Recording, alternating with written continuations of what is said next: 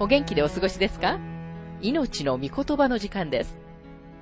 この番組は世界110カ国語に翻訳され、1967年から40年以上にわたって愛され続けている J. バーノン・マギー神学博士によるラジオ番組、スルー・ザ・バイブルをもとに日本語訳されたものです。旧新約聖書66巻の学びから、イザヤ書の学びを続けてお送りしております。今日の聖書の箇所は、イザヤ書61章3節から11節62章、そして63章1節です。お話は、ラジオ牧師、福田博之さんです。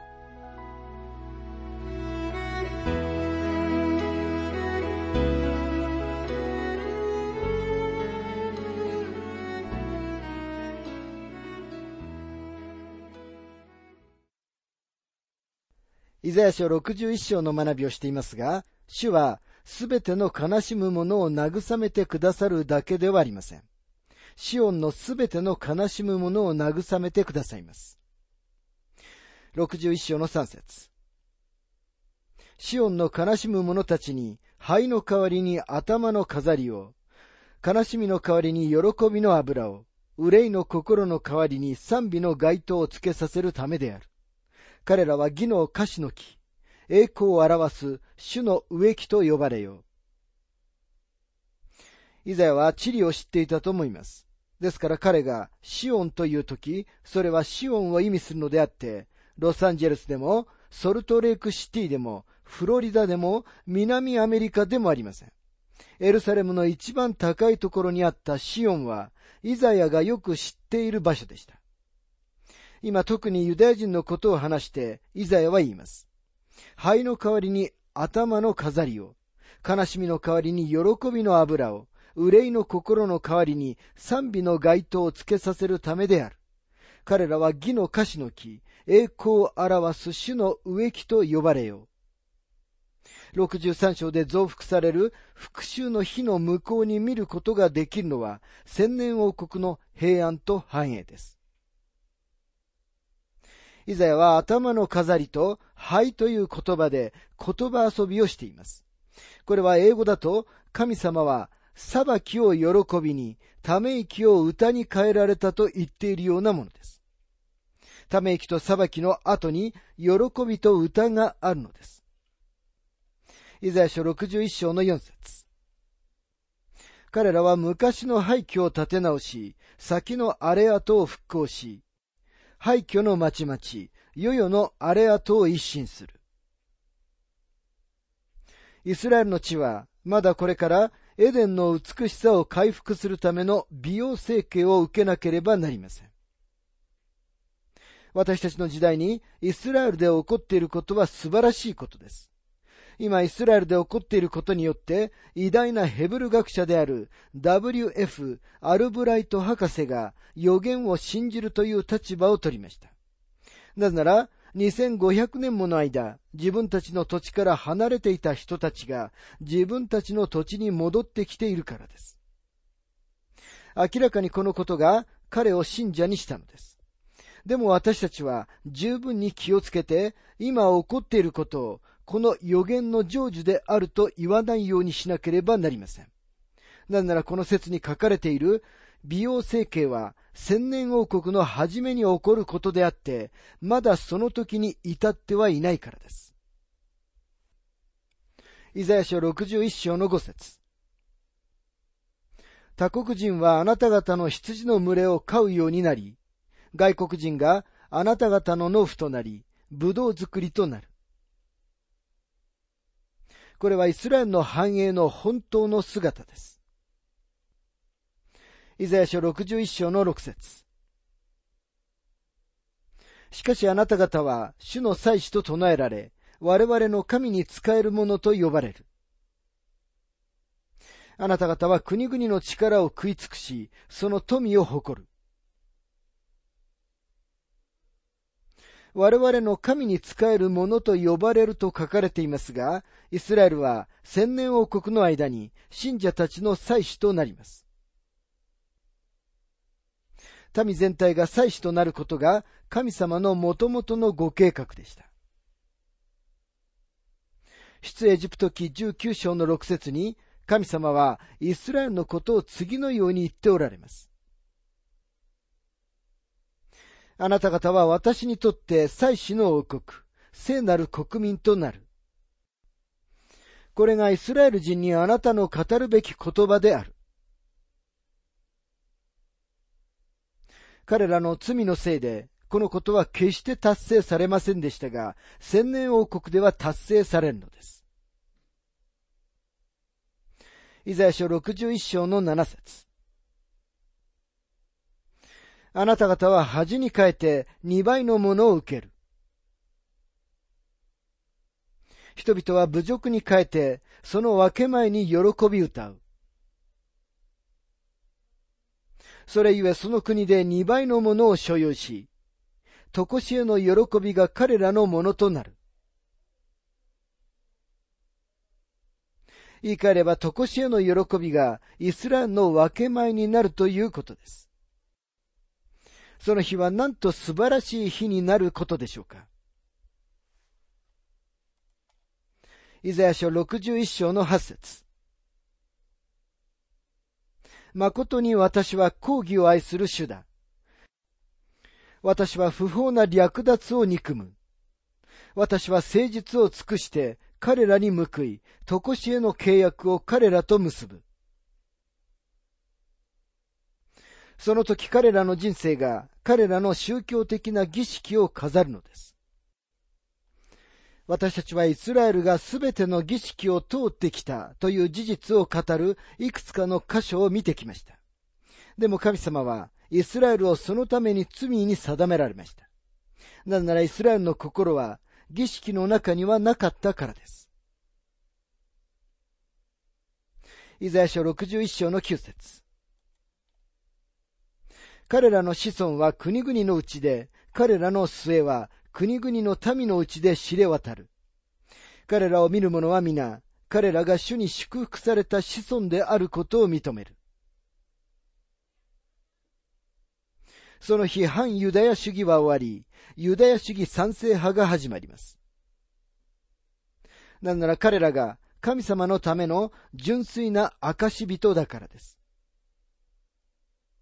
私たちは神様のご計画に従っており、神様のご計画は神様が言われた通りに働いてはいますが、私たちの時代には、イスラエルも、教会も、神様が意図しておられることを成就してはいません。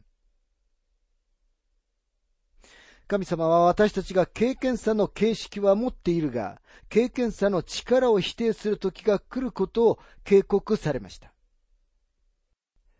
イザヤ書61章の10節私は主によって大いに楽しみ、私の魂も私の神によって喜ぶ。主が私に救いの衣を着せ、正義の街灯をまとわせ、花婿のように栄冠をかぶらせ、花嫁のように宝玉で飾ってくださるからだ。私は主によって大いに楽しみ、私の魂も私の神によって喜ぶということになれば、彼らは大いに楽しみの時を持つことになります。今の時代もっと多くのクリスチャンが教会に行くことを楽しめたら良いのにと思います。神の言葉である聖書を学ぶことが私たちすべてにとってドキドキし興奮するような経験であったらと思います。そして神様はそうなるように意図されました。主が私に救いの衣を着せ、正義の街灯をまとわせ、花婿のように栄冠をかぶらせ、花嫁のように宝玉で飾ってくださるからだと書かれていますが、続けてメシアがここで語っておられます。そして主が語られているとき、主の者たちは賛美の詩篇に加わることができるのです。彼らも主にあって大いに喜びます。今の時代の問題は、とても多くのクリスチャンが主にあって喜ぶことができないことにあります。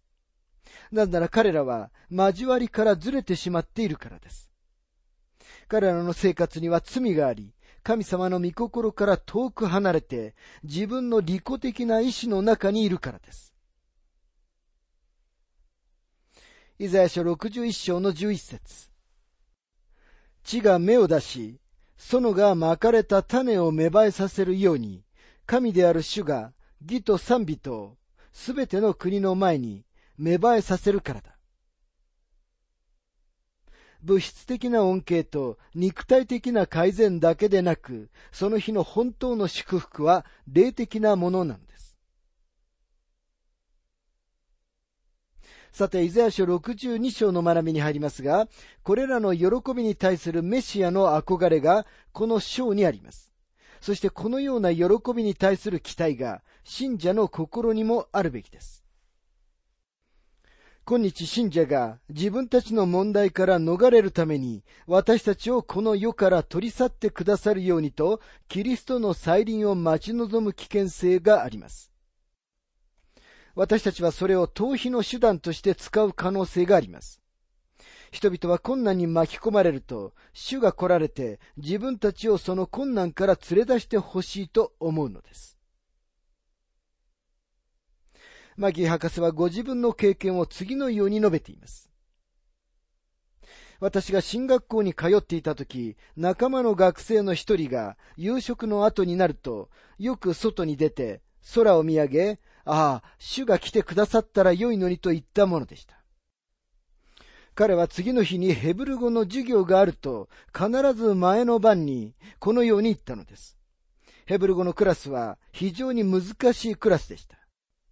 そして彼が主が来られると良いのにと言ったその本当の意味は、自分がヘブル語を勉強したくないから、主が来られると良いのにということでした。ところが、カナダからやってきた美しいお嬢さんと結婚することが決まった時、卒業式の前の晩、彼は外に出て空を見上げ、こう言ったのです。主が、あと数日は来てくださらないといいがな。まあ何を隠そうこれを録音している私も結婚式の前日そのように思いました。私たちの多くも同じようです。物事がうまくいかないと私たちはすぐにでも主に来ていただきたいのです。なぜなら私たちは苦境に陥っており、そこから脱出したいからです。イザヤ書62章の一節。シオンのために私は黙っていない。エルサレムのために黙り込まない。その義が朝日のように光を放ち、その救いが松明のように燃えるまでは。今日エルサレムに平安がない理由は、エルサレムのメシアがそこにおられないからです。主は義によってエルサレムの町を治めたいと熱望しながら、神様の右手に座っておられます。エルサレムを聖なる都と呼びたいのなら呼んでも構いませんが、今はこの町は全く聖なるものではありません。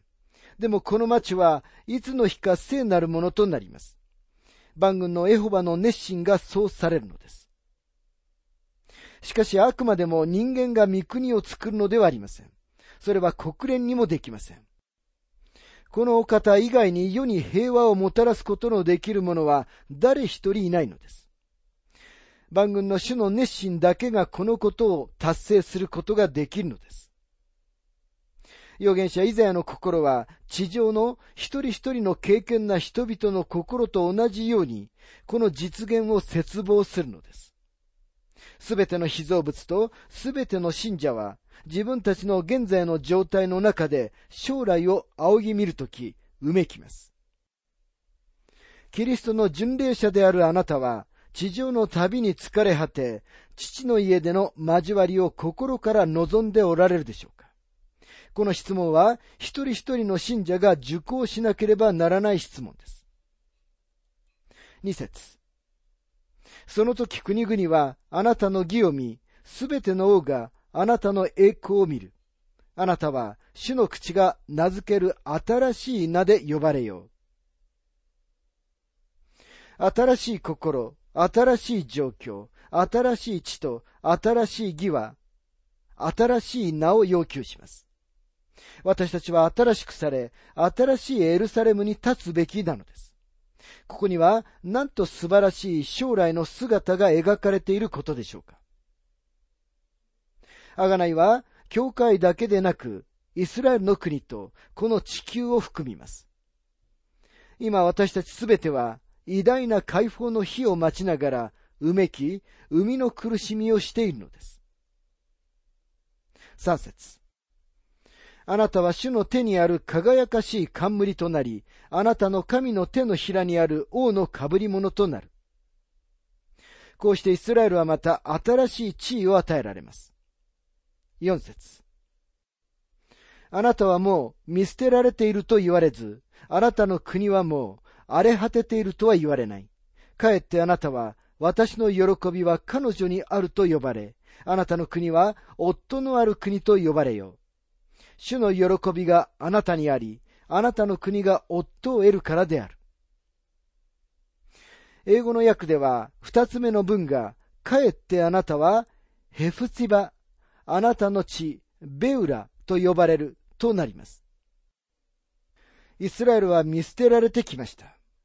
これはキリストの十字架以来のイスラエルの姿でありまた名前です。今日、かの地を見ると頭に浮かんでくるのは見捨てられているという言葉です。その地は荒れ果てているのです。見捨てられるというのが今現在のかの地の状況の説明です。でも来ようとしている御国の中でイスラエルはヘフツィバと呼ばれなければなりません。これは喜ばしいという意味ですが、この地はその時喜ばしい場所になるのです。またあなたの地、ベウラとありますが、ベウラとは結婚しているという意味です。言い換えれば、王なる方が町を守るためにそこにおられ、王がおられることは喜びを意味します。五節若い男が若い女をめとるように、あなたの子らはあなたをめとり、花婿が花嫁を喜ぶように、あなたの神はあなたを喜ぶ。花婿が花嫁を喜ぶように神様はイスラエルを喜ばれるのです。6節から7節エルサレムよ、私はあなたの城壁の上に見張り人を置いた。昼の間も夜の間も彼らは決して黙っていてはならない。主に覚えられている者たちを黙り込んではならない。主がエルサレムを固く立て、この地でエルサレムを栄誉とされるまで黙っていてはならない。知恵のある人たちは、エルサレムの平和のために祈り、そこに平和がもたらされる日を切望することができます。11節見よ主は地の果てまで聞こえるように仰せられた。シオンの娘に言え、見よあなたの救いが来る。見よその報いは主と共にあり、その報酬は主の前にあると。この宣言はこの説が示しているように、現在に当てはまる適切なものです。イスラエルの救いは神様の総合的な救いのご計画の一部です。私たちは一人一人のイスラエル人に福音を述べ伝えるべきなのです。今日メシアは彼らの救い主です。そしてキリストの再臨は、この人々のために地上にご自分の御国を設立するために来られるキリストの再臨を意味するのです。12節彼らは聖なる民、主にあがなわれた者と呼ばれ、あなたは尋ね求められる者、見捨てられない町と呼ばれる。イスラエルは今日、聖なる民と呼ばれることはできません。今日彼らはまだあがなわれていないからです。エルサレムは今、見捨てられた町です。でも物事が変わる日が来ようとしています。神様の救いのご計画は、イスラエルの国に変化をもたらし、同時に物理的な地球にも変化をもたらすのです。人々は聖なる民と呼ばれ、その地は大層慕われます。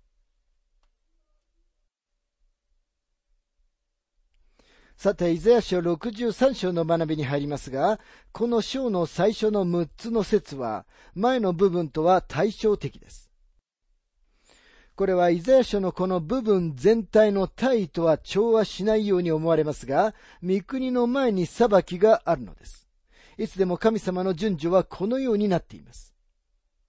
イザヤ書53章の2節では、主が最初に来られた時、主は、イザヤ書53章の2節にあるように、彼には私たちが慕うような見栄えもないと描写されました。でもここには、この説の主張と主の再臨とが一致する威厳と美しさがあります。また主ご自身がはっきりと示されたように、復讐の日はすでにキリストの最初の来臨よりもむしろ再臨と一致しています。イザヤ書61章の2節と、ルカの福音書4章の18節から20節を比較してみたいと思います。イザヤ書61章の2節主の恵みの年と、我々の神の復讐の日を告げ、すべての悲しむ者を慰め。続いて、ルカによる福音書4章の18節から20節私の上に主の御霊がおられる。主が貧しい人々に福音を伝えるようにと、私に油を注がれたのだから。主は私を使わされた。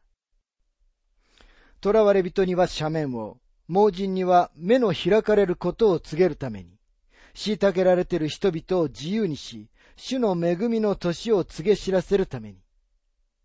イエスは書を巻き、係の者に渡して座られた。街道にいる皆の目がイエスに注がれた。この章の最初の部分には喜びは見つかりません。なぜなら、キリストの怒りが来ようとしている主の裁きの中で、酒舟に例えられているからです。その後、この章の後の部分には、キリストがご自分の者たちに示される恵みが明らかにされています。イザヤ書63章の一節。エドムから来る者、ボツラからシンクの衣を着て来るこの者は誰かその着物には意向があり、大いなる力を持って進んでくるこの者は、正義を語り、救うに力強い者、それが私だ。ここでは交互に歌う交渉の形式が使われています。エドムから来られる方に関して質問している人々は、主の威厳と麗しさに圧倒されています。主はエドムと東から来られ、他の箇所では主の足が東側のオリーブ山に触れると書かれています。エドムもボツラも具体的な場所であり、そのように考えられるべきですが、そのことが御霊の心を使い尽くすわけではありません。エドムは肉とアダムの種族全体の象徴であり、私たちはここに人間の裁きを見るのです。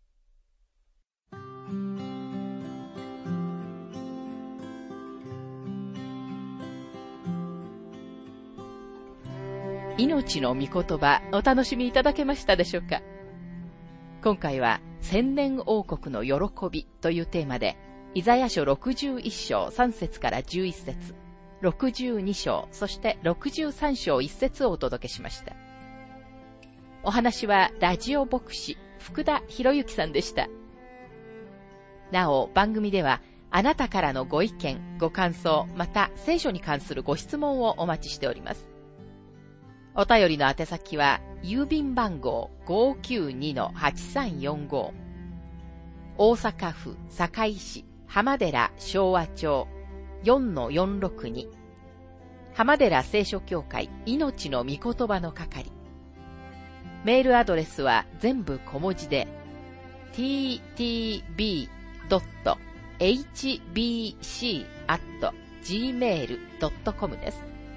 どうぞお気軽にお便りをお寄せください。それでは次回までごきげんよう。